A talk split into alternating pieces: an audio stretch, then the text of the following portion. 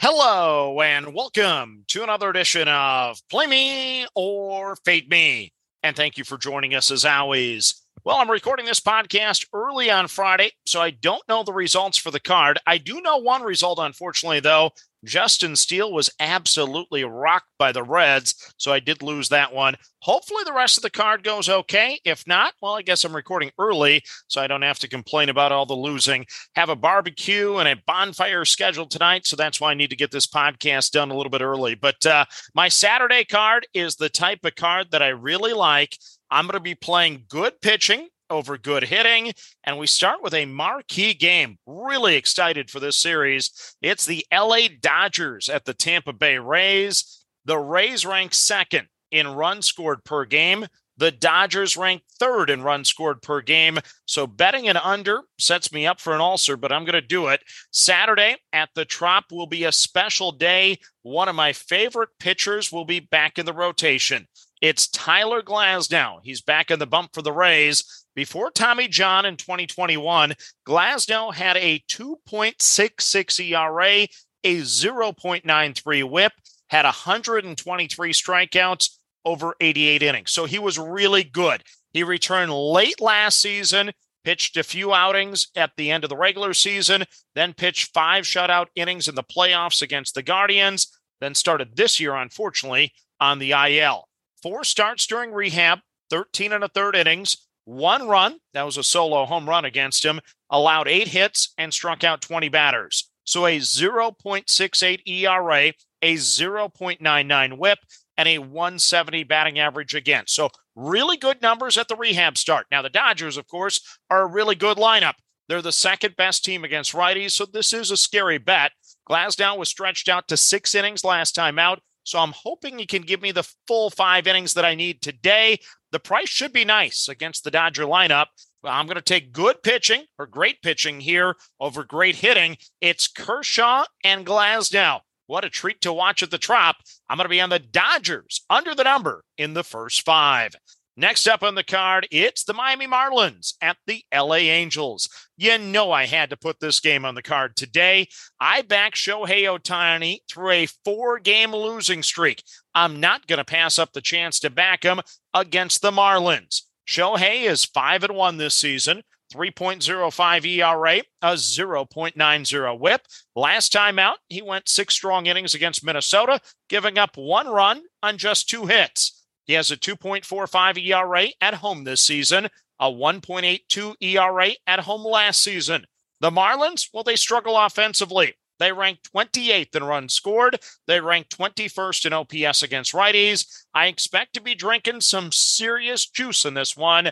Nonetheless, I'm going to take the Marlins under the to be determined number in the first five. All of these bets, once again, in the blind. No ID on lines yet. I'll post the official results or official numbers in the show notes. Game number three on the card it's the San Francisco Giants at the Milwaukee Brewers. So he failed me once this week, but I'm back for more.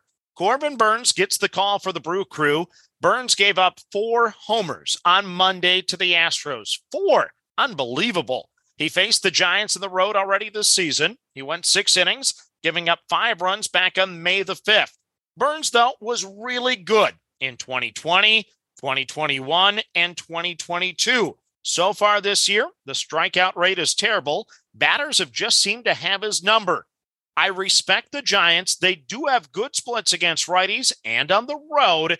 But earlier this season, when Burnes gave up six runs to the Mets, he followed that up with eight scoreless innings against the D backs. He can bounce back quickly. As Ted Lasso would say, he has the memory of a goldfish. He quickly forgets about the bad. Price will likely be discounted, so I'm willing to back the righty at home here. I'm going to play the San Francisco Giants under the number in the first five. Then the final game on the card for you it's the Pittsburgh Pirates at the Seattle Mariners. So my timing has been off this year, but I'm going to try it again today. Luis Castillo will toe the rubber for the Mariners, a 3 and 2 record, a 2.97 ERA, and a 1.04 whip. Last time out, he was really good. Six innings, no runs against the A's. Prior to that, he gave up seven runs against the Red Sox, three runs against the Rangers, and four runs against the Astros.